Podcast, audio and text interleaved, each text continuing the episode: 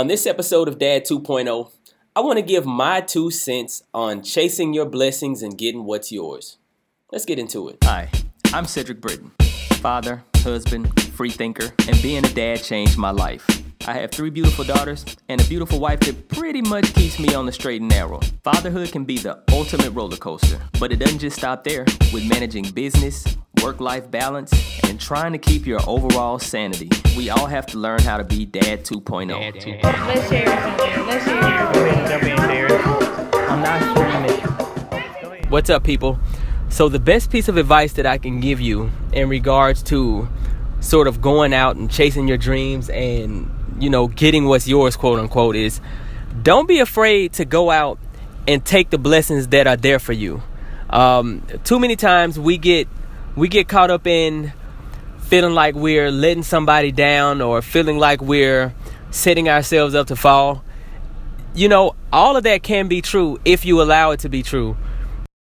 I think when you go out and you chase the blessings that are there for you, it's just as simple as telling yourself that you know what's out there for you and you know what's you know your intent so when you go out and you decide to chase your dreams and you decide to create something for yourself or you decide to go out and create something for your family you know some people will get hurt along the way. That is just life and that's business.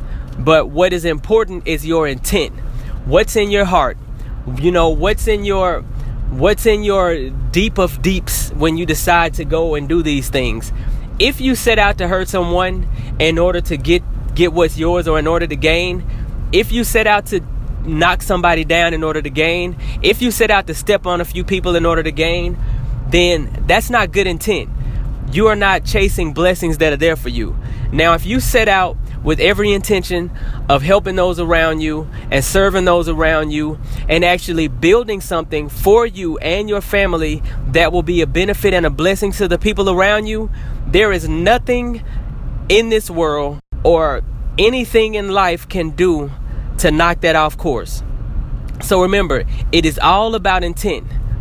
Wherever your intent lies is where your victories lie. So if you go into something with negative intent, you will most likely have negative victories.